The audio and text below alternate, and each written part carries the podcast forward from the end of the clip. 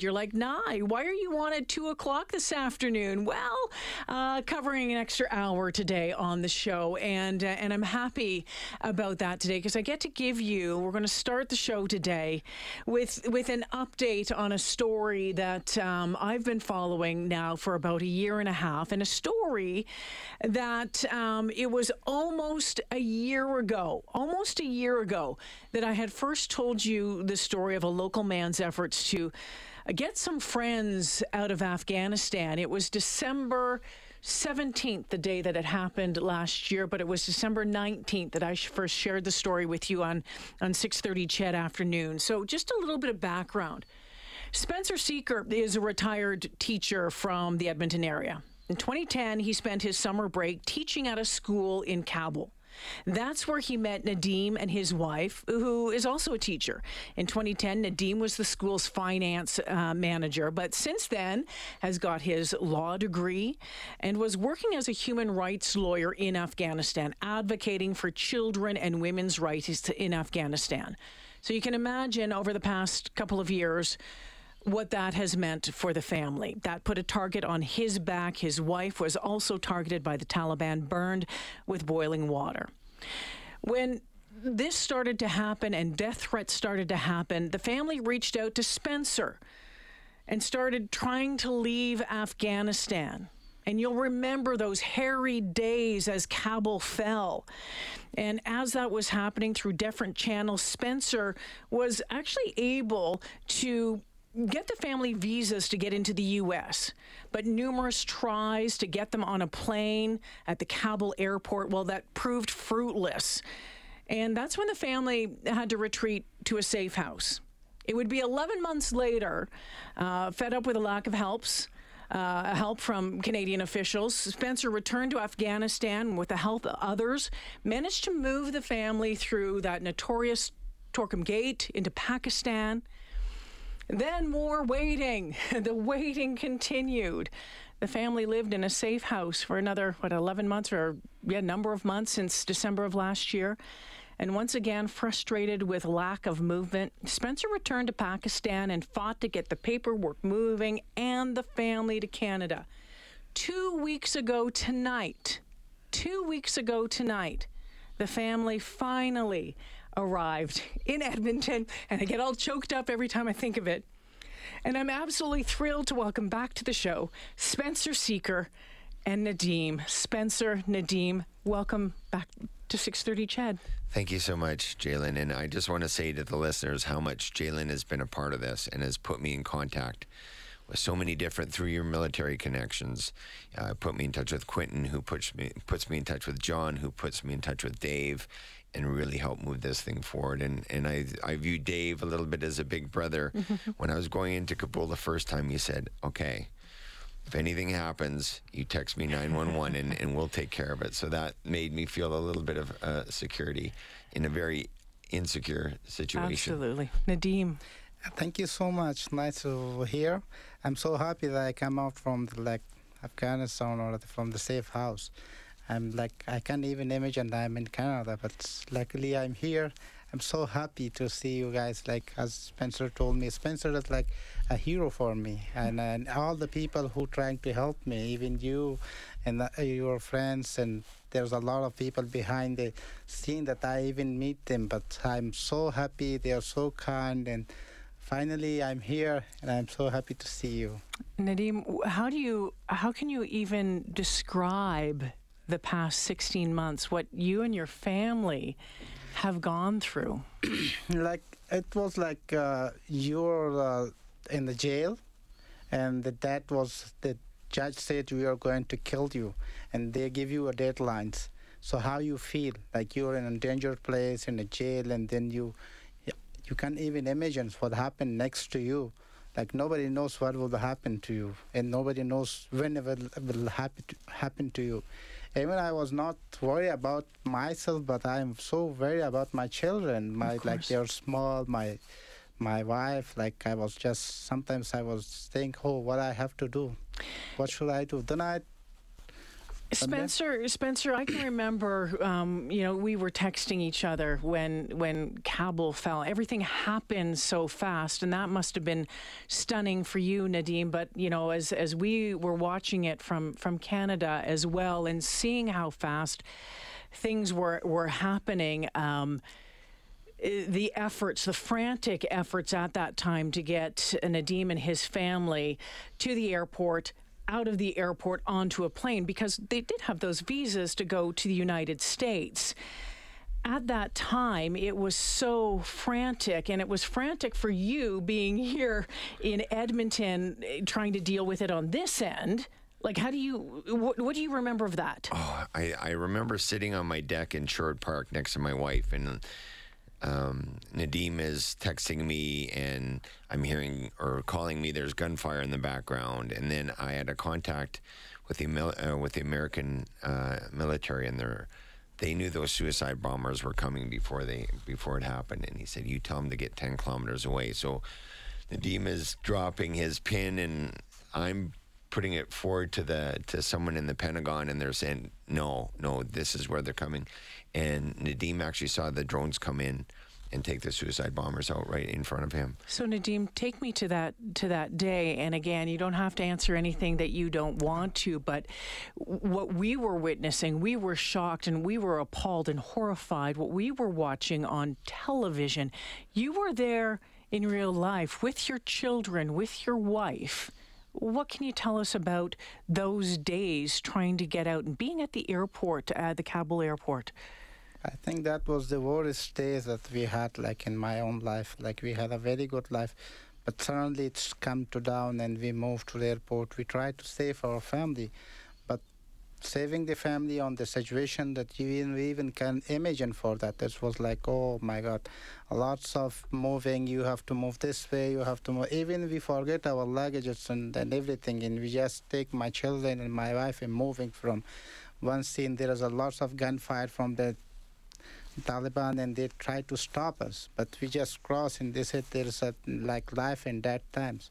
So that was like so so bad days for me, like a dark days like we and hadn't feel. People were killed in front of you and your Of course, children. yeah, that, that there was like people who trying to get in and uh, to the to the airport, but uh, some of the previous government official who are like working as a security guard, they just shut down the people, and we saw by ourselves that they kill a person, but nobody cares. But they just when we are just on the vehicle and watching. On that time i was texting spencer that this is going to happen this is happening here this is happening.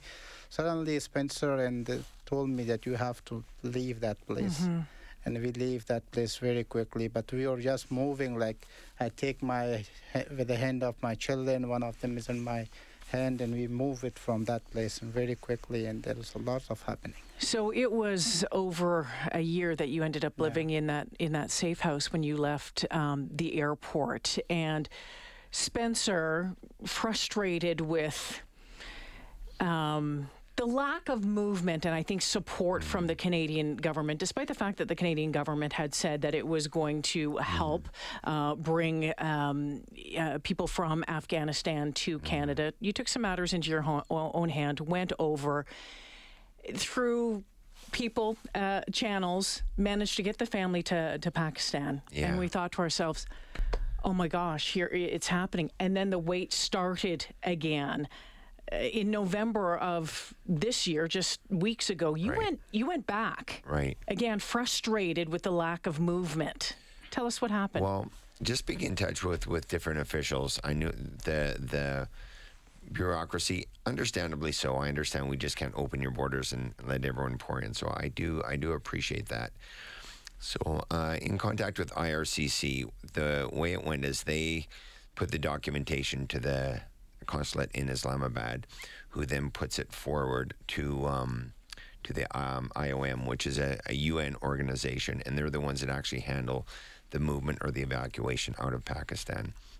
So I knew that IRCC had had given um, the paperwork to the consulate, and we had an amazing donor that wanted to fly the family out because in the in their second safe home, what was happening was the Pakistani police army was starting to shake down Afghan refugees whose visas had run out and would either arrest them, take the money, or either throw them in jail or put them back to Afghanistan, which in some cases meant death.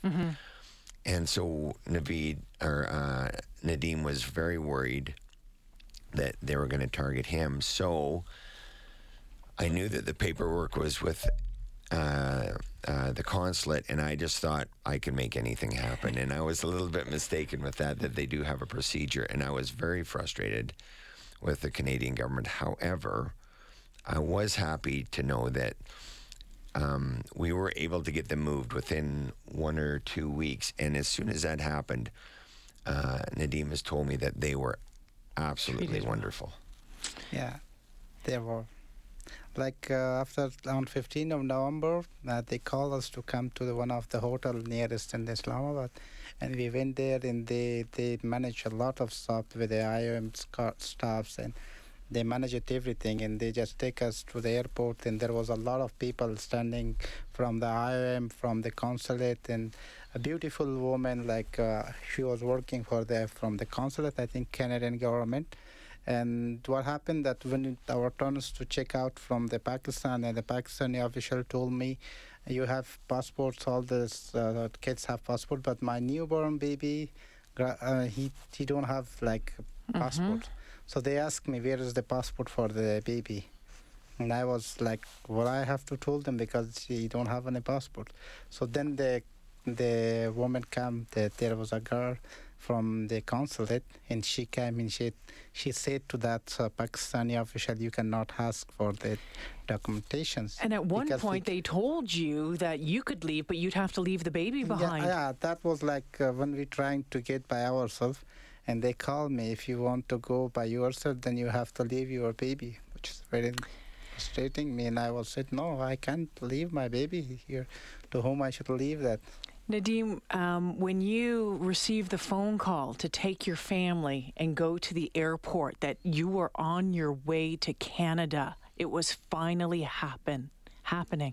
What went through your mind? Oh my goodness! When the call came and they just messaged me that you are going to have to come on 12, so I just sit down like this and I take my phone and told my wife, "Oh, it's going to happening," but still I was worried about the airport staff. So, so maybe they will stop us. The Pakistani government will stop. I was just like nervous. What will happen to the airport? What will the mm-hmm. Pakistani government say to me because Bibi Ground doesn't have passports? But when the lady came from the consulate and she was smiling to me and said, Don't worry, everything is done. They didn't ask you for that. And they told the Pakistani government that you cannot ask for the baby passport because we give them a travel document so they, they can go. Then I was relaxed. Oh my God, like this. We sat on the table. I just remember I have even the pictures with my wife. There's a like big table, and I was sleeping like that. And I say, oh, finally it's Finally. going to to leave. Finally, it's happening. we are out of the jail. It's 2:20 this afternoon. Spencer Sekyer joining me this afternoon, along with Nadim. It's been uh, uh, almost 18 months process to get Nadim and his family out of Afghanistan. Nadim, a human rights lawyer, his wife, a teacher, their children. They arrived in Edmonton. Two weeks ago tonight. We'll take a pause here. When we come back, what was it like for Nadim's family to touch down in Edmonton two weeks ago? Welcome to winter, that's for sure. That's coming up. Stay with us. Subscribe to the 630 Ched Afternoons podcast. Available on Apple Podcasts, Google Podcasts, or wherever you find your podcasts. 630 Ched Afternoons with Jalen Nye. Sherwood Park's uh, Spencer Sekyer worked for a year and a half to get a family that he knew from his time teaching in Afghanistan back in 2010 to Canada after the fall of, of Kabul. And, and it finally happened. And uh, you can read the first part of the story at globalnews.ca. This is the second part of the story. Uh, Nadim and his family finally arrived in Canada, in Edmonton, two weeks ago tonight. Nadim, when, when you were in in Kabul when you were a child. Had you seen a Canadian flag before? Yeah, that was so interesting to tell you that um, I already told Spencer that when I was a child and my mom gave me one jacket, I think it's clothes, and there was a flag of Canada on them. And I asked my mom, what is this flag for? They said, uh, she said, I don't know because my mom is also not educated. So my sister told me, oh, this is the flag of Canada. And I told them, oh, that's so beautiful. I was fell in love on that time with the flag, but I didn't even imagine that one day I will come to Canada with that flag. So that's like, for me, that's like, oh, amazing. Look at that. I that from that, my childhood, I was like thinking about Canada. I even didn't heard the name of the Canada, but I don't know why I love the flags, but it's like you love the flag, yeah, and now of you're course I love it. It's now you're so here nice in Canada. So, what was it like to step foot? You landed in Halifax and then spent a couple of days there, then came to Edmonton. Um, I saw the video of you arriving at Edmonton Airport. What was it like to see your friend Sekyer and uh, Sekyer Spencer and and have your family here? Mm, when I just saw Spencer and I hugged him and said, "Oh, look at that! I'm free from the jail." And I'm so happy. My family was happy. Even my little daughter, she just moved and catches Spencer. She's so happy with like with Spencer. So we are so happy. Even like like it's like what do you call like dream come true? It's like dream come true for me, for my family, and we are so happy to be here. What's next? Find a job. You're a lawyer. You Oh, see what oh, happens. yeah, Just kind of get settled, probably for a little bit. Of course, I'm looking for a job. I love to work job. Like like I already told my friends and my Spencer that I'm looking to work fast as soon as I can get it. So I'm just hope I'm getting job very soon. What do you think about the cold weather? Oh, for me, it's like like I'm so happy when you're free. You don't even think about the weather. Oh, doesn't matter. It goes to minus 50 or 70. I don't care. But I'm so happy. And I told on the way to Spencer, look at the place, how beautiful there's like white snow, like you cover everything. It looks so beautiful, like so amazing. Spencer, I, I'm out of time, but I have one more question for you. I know that um, we've seen a lot of firsts over the past two weeks. I mean, the hockey game, the, the kids playing hockey, visiting Santa Claus. What has the past two weeks been like for you and your family um, with Nadim's family and, and welcoming and, and, and introducing them to Canada? so many times surreal. It's like we're sitting in the bank, and or or even when he arrived at the airport, and I think like we had guns to our head, and then here we are, all this time later, and we made it. And there was a time when I thought, I mean, forget, are we even gonna make it out alive? Never mind, here we are, and then. Sitting next to him, and you look and you just go, I can't believe that this is actually happening. So, Well, it's happened, and we're so thrilled um, that um, that you're here. We're all emotional again. You got tears. We're all got tears in our eyes. Spencer, um, your your never give up attitude is absolutely unreal. I wish I had an ounce of that. Nadim, welcome, and Thank I look so forward Claire. to seeing you and spending some more time with you and your family in the days and, and months and years to come. Welcome to Canada. Thank welcome you so to much. Edmonton. I'm so happy to have you guys. Special, my hero, my real life hero. No. Thank you so much. Thank you so much for everyone who helped me a lot. Thank you. Thank you both for joining me this Thank afternoon.